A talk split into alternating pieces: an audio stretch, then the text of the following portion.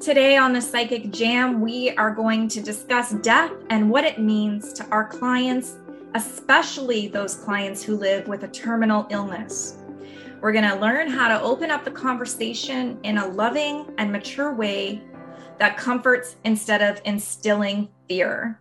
You are listening to The Psychic Jam, a podcast that inspires holisticpreneurs like you to gain confidence, to learn, and to listen to your inner voice. Tune in as featured experts of the Psychic Associates discuss heavy and taboo topics, breaking down all the barriers of the realities of working in this industry. We are the Psychic Associates. Today I am joined by Jay Lane and Liz Throp, and I'm Amber Price. Today we're discussing death. It's not a dirty word. Liz, can you give us some insight on some of the experiences you might have had or that come to mind when we're talking about death and dealing with our clients? Absolutely, Amber. This is such a great conversation to have because I don't think we talk about death enough in this in this country specifically. But my particular memory of a client that stands out for me was my first terminal client. Now, I went into this reading where I was asked to come to the home, and I didn't have a clue. You know, we don't know who we're talking to until we get there. That's how it works for us. So, anybody who's not familiar with what we do, we don't have a clue what's going to happen until we get there. And I was brought into a room. I was I was greeted at the door by this beautiful woman who said, "I'm it's just in the other room, so I'm just going to bring you through." And uh, get through the room, and there's this gentleman all hooked up to machinery in his bed, uh, you know, just not looking well, not looking well. Energetically, I felt his life force was depleted beyond redemption, if that makes sense. We've all felt that you know we've all had that those experiences. So my immediate response was ego what the hell am i doing here? I can't deal with this. I'm this is too big for me. What am i supposed to say to this person? He's going to want to know if he's going to survive. I'm getting vibes no you're not surviving. I'm like this is too much for me. I don't want this. I'm looking for the exit door. Get me out of here. It's just brutal. So really he he just he was so beautiful such a beautiful soul he started the conversation and he said look i know you're probably thinking and exactly all of my ego fears right you're probably thinking what can this person possibly need a reading for because i think it's pretty clear i'm i'm on my deathbed here liz and it it choked me back he said, I just, I need to know that I'm not going to be suffering for much longer. That's all he wanted to know. That's literally it in a nutshell. And I got all the information walking in the door when I first laid eyes on him that this was, and, and actually, you guys can attest to this as well. On the way there, I was getting songs on the radio that pertained to death um, but beautiful. Like I, I, can't even think off the off the top of my head, but I can remember it that it was just like uh, as I reflected when I left the house. Oh my gosh, they were totally preparing me. my spirit team was preparing me to deal with this. So I I had to be honest with them. I said, look, if you ask me the question, I have to tell you the truth. And, and this does not, this doesn't feel good to me to have to tell you this. And he's like, no, I want you to tell me. I need to know. And I, I said, I, I don't, I like, I, and I even went into the whole, I made a pact with my spirit team that this is not what I want to do when I'm working with people. I want to bring joy and, you know, life lessons and, and life plans and all of that. That's what I want to bring. If I'm going to work in this industry, that's what you guys need to give to me. Bring me clients that are going to deal with this. So this was like, this was out of my scope. And I said to him, I told him all of this. And he's laughing and he's like, Can you just tell me how much longer I'm going to be here? And I said, I heard the number three. And I said, I feel like you have three days. I feel like you have three days. And he's like, Oh, thank God. thank God. I can't stand being here. I can't stand this. can't stand what it's doing to my family. I can't stand what it's doing to, you know, the people that come in here that care for me. I can't stand this. I need to go. And I said, well, you're making that, that, um, awareness with your soul. You're reckoning, your soul's reckoning with it. And I said, and that's a beautiful thing. And I said, you need to bring your family in. I said, because they're the ones that are keeping you going and you need to ask them to let you go. You need to ask them. And he said, That's a great idea. I haven't done that yet. And it was three days later that I heard from his wife that he had passed. And she said, Thank goodness you had him discuss that because we all wanted to talk about it with him because we were told that it was, you know, he, she goes, Liz, he lasted 60 days longer than he should have. So she goes, You're having that conversation with him, just open the door for us all to discuss his death and what it would mean and how we would cope beyond it and all of that. So it's a beautiful thing to discuss. Death is not something we should shy away from. It is something we should walk into and and put our fears on the table and and our, you know, our misconceptions because until you have the conversation with somebody uh, you're you're just you're you're living in a in a diluted um, misconception of what you think everybody else is thinking. Does that make sense, Jay? It does make sense, Liz. Yeah. So many people want to know when they're dying. And sometimes, you know, I don't have the answers. And I'm glad that your spirit team was able to assist you and give him some relief. And I think that's why you got such a strong message around it, you know, to give him what he needed. And I think that it's the education around what happens when people die. Because the thing is, most people that want to die, or most people that are dying that I go see in a hospice, want to know what happens to their soul because you know, we stub our toes every day, but we don't die every day, you know? And so for us, it's just such a final thing. I had a near death when I was younger. It was quite an interesting experience, but I'm not afraid of death but some people are really terrified. In fact, I've had clients who've come to see me that are terrified of dying. Every day, every single thought that they have encompasses dying. Some people are afraid to be found in undesirable ways when they die. What if I die sitting on the toilet? What if I die when I'm half dressed? What if I die my hair looks like hell? I've heard it all but it's a true fear for some people. And so it's to explain to them what happens when they die so that they have more education around it. Because I find that the more information people have, the more the more you're armed with with what it is that you could decide is is the outcome when it comes to that.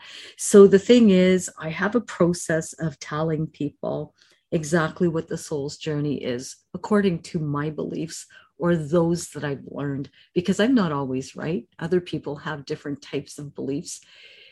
I try not to, how would I say it? I try not to bring any fear into it. I try to make it as positive as possible. And because I've had a near death, I often, and I'm very lucky because I'm able to talk about my own experiences. Not everybody in this industry will have that experience but the thing is, is i think is to be very honest and realistic as you said liz to be very honest with the person and tell them exactly what it is that you know or what your belief system is or how you've been educated around it so that they could feel more comfortable in knowing where they're going or where their journey will lead them. And amber i know that you probably have a million things to say about this but the thing is it's really not a dirty word. So many people are afraid to talk about death. And really my experience has been that most people talk about death at funeral homes and that's about it or when someone mm-hmm. dies and then they let it go. So they've never really had an in depth conversation about really what truly the soul's purpose is here and where we go after all of this has been said and done on this earthly plane. Right. You know, I agree with all of that. And let's be honest, when we talk about death, it just goes back to our original belief systems that we learned as children. You know, death is sad. Don't upset somebody. Don't say the wrong thing. Um, you know, we all of those things start coming to, to the forefront of our mind. And so, you know, when we refuse to discuss death or dying, we are really just looking at parts of our shadow self or needing to do our inner child work to really understand do I truly believe that this is a sad experience, or is this a beautiful experience of the next transition period in our soul, you know, human soul ascension plan? Because we've got things that we have to do beyond this, right? So, you know, I worked in palliative care years and years. It really does feel like a, it really does feel like a different lifetime ago at this point. But my dad asked me the question. He said, honey, why do you want to do this every day? Why? Why do you want? He says, I want you to have a happy life. I want you to, you know, go to work every day and be happy. I don't want you to have the burden, he says. And I said, Dad, I said, I love you so much for thinking of me. And I know by how you guys raised me that you don't want me to see things and experience things because you protect me from those things. I said, but I don't see it the way that you guys see it. I said, and he says, What do you mean? And I said, Well, you think death is sad. And he said, Yeah. like all of a sudden wondering, Who is my daughter and what have they done with her? Where did she go?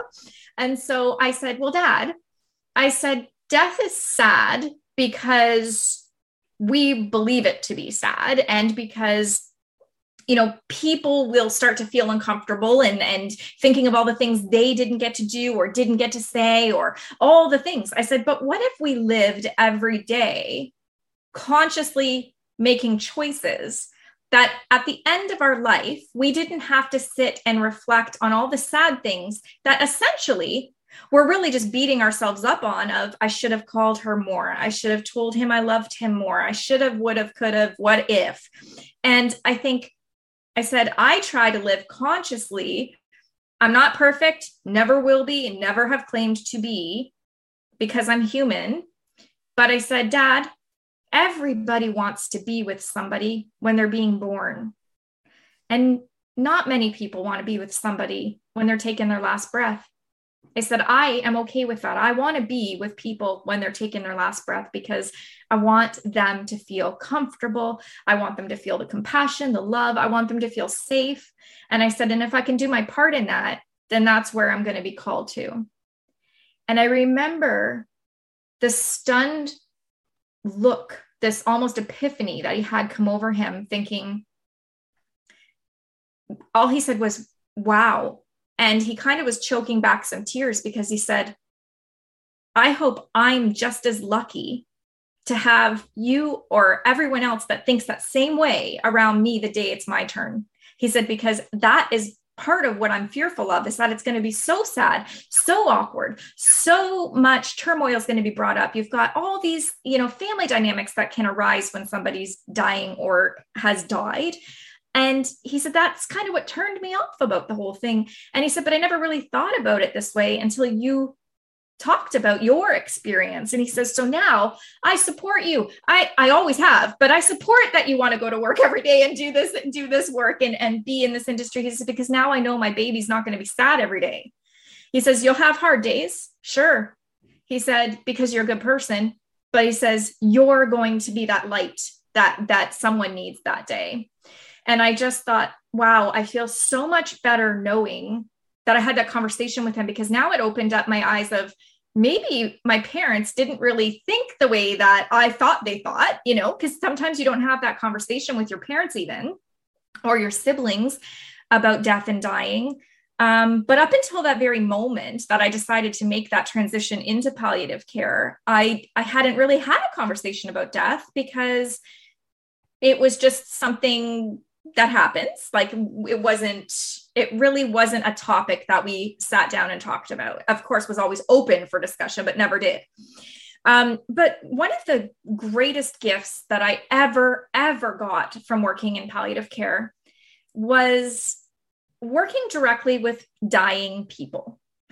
And they have people that are dying, actively dying. So they might have you know a, terminal illness in most cases because this is what i'm talking about. When i work in palliative care something has caused somebody's body to start to deteriorate and they know they're actively dying. So in this case the amazing perspective and gifts that i left each and every time with I can never, ever, ever learn from a book, from a TV show, from anywhere, because that life experience that I received speaking to somebody who was dying really reinforced that I was in the right spot at the right time doing the right thing.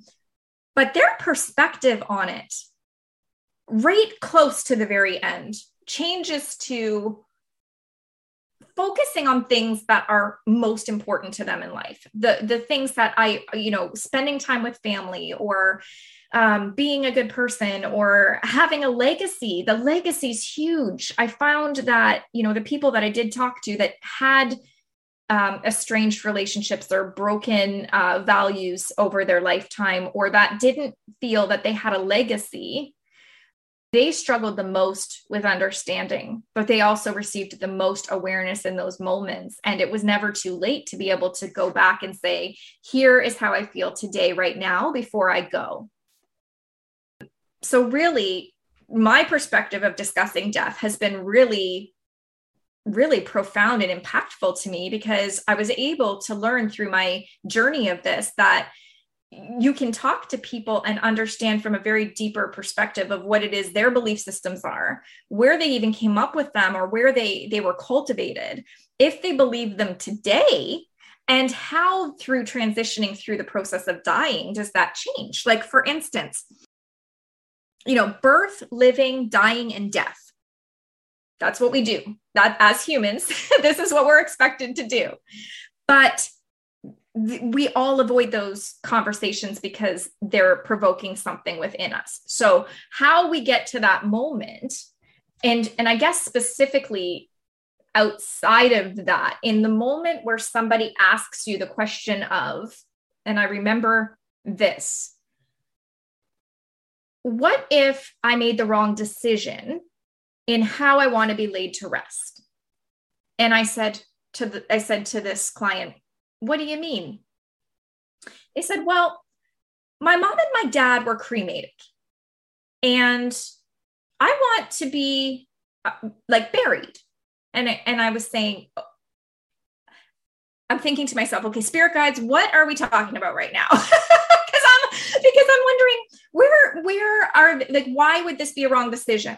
So I just flat out said, we all go to the same place because that's what I heard from the spirit guide at that moment was she's concerned that by choosing the different manner of which we're being laid to rest will change how we meet up with our loved ones at the end.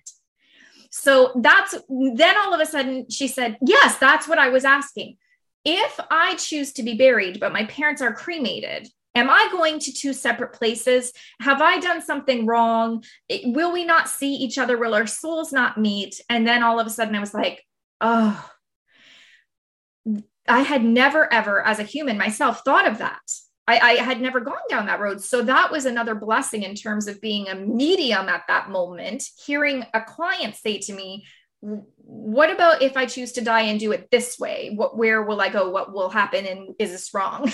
and so that was such a beautiful question because it really started to open up her conversation about her own mortality and accepting her choices and things like that. So everything I've learned to date has told us we're going to the same spot. Everybody will think different ways or hear different things, but the downloads I've received universally are: it doesn't matter if we're cremated, we're in a mausoleum, we, you know, put out to sea. We are all going to the same spot. Like our soul families will connect again in soul form. So to, to me, those are my two examples that I can see that are so profound in my life. Yes, one was a personal one with my dad, but wow. And then the other one was this beautiful client that really gave me that perspective of not only was she afraid to ask the question, but she had a freaking amazing question. Like that was beautiful, right, Jay? Like how how to come up with that question and to think of that. It was a beautiful conversation we ended up having. Yeah. And I totally get that because a lot of people will ask those types of questions. You know, what's going to happen to me after I die? Am I going to see my loved ones? Am I going to be stuck in between realms? What if I die this way? Does it mean I'm going to be punished?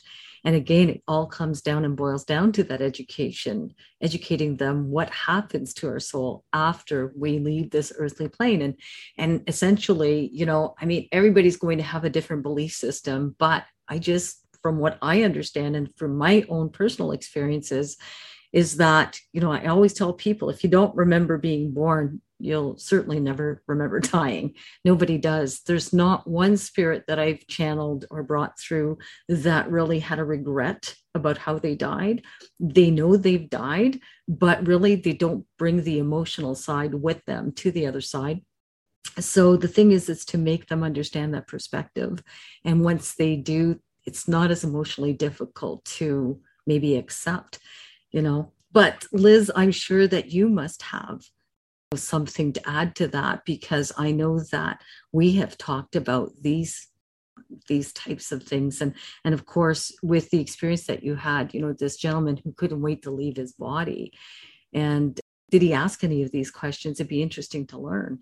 Absolutely. And you know both of you have brought such great points forward that are thought provoking and are going to have everybody who's listening talk about this, which is exactly why we're doing this type of show because we want people to discuss death. And, and that's exactly what happened with that gentleman and a, and a dear friend of mine who passed from a terminal illness who, you know, I was graced, graced to be by her bedside every day and we had those profound discussions. And I wish we had a talk more in depth when she was not sick. But it's such a fear-based reality. Let's face it. Amber, your your story about your dad and how his perception of what you were having to deal with. I don't know how many times I probably would be a rich woman if I had a penny for every person that said that your job must be so difficult, Liz. Mm-hmm. We we have a higher um, awareness and understanding. I was just talking about this on a live I did the other day, Amber, like you, about how, you know, my perception of death is a wonderful thing. I don't see it as a scary, terrible, disgusting thing. I see it as a wonderful release for the soul to be able to to return and into pure energy. The body is the vehicle that that we are burdened with I see it as a burden. And the soul being ever effervescent, you know, it's it's just amazing to me. I understand fully though that not everybody gets that. And I think and until you're working in this industry and working with death, working with the the passed over loved ones, working with the the people left behind, because let's face it, those are the people I feel sorry for the people that are left behind, the people that are trying to cope and live without them. The person who's who's dead is is in, in heaven, uh, literally and figuratively. So, you know, it, it's just something to make you think. I mean, I would recommend that everybody sit down and create a plan for death. What do you want for when when you die how do you want your your funeral to go how do you like what are your plans leave a legacy book like amber talked about you know Uh, whatever it takes to make you feel comfortable but i understand religion and all of those other educational experiences has dictated to you how you're going to think and believe about this this topic but step outside of your comfort zone on this put a little investment and energy into how you want it to play out for you. And you'll be surprised at how by opening that door with others, it's going to, it's going to broaden your horizons on the grandest of scales.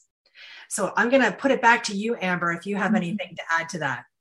No, I think that's beautiful. I think that that that's an amazing challenge for people is to go out there and try to think about what it is that you want.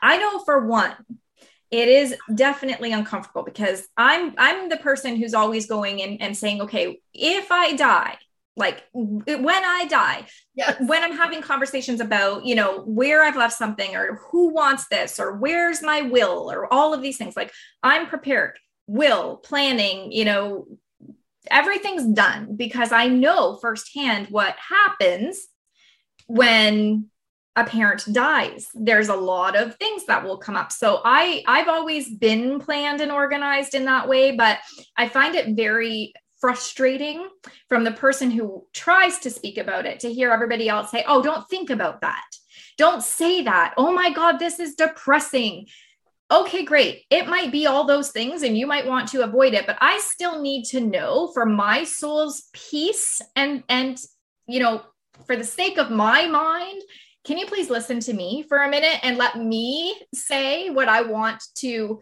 have you know? Because here's the deal. Once I'm dead, you can't have this conversation with me again. You can't go back and say, wait, where did she say this was? What was I supposed to do with that? And then that's when all of those things come into play about is this what she wanted? Would she have wanted this? And then you drive yourself mad thinking about all those things. So, Liz, I love that. I think we should definitely end on that note of you know it's not only just about the person who's dying that it can be difficult for it can definitely dif- be difficult for your loved ones so as you're planning and thinking about planning you know consider what that means to yourself and to your friends and family that you're discussing it with as well and we are going to continue the conversation on our next podcast. So tune into the next one when we're discussing the manner of death. See you soon. Bye. Bye, guys.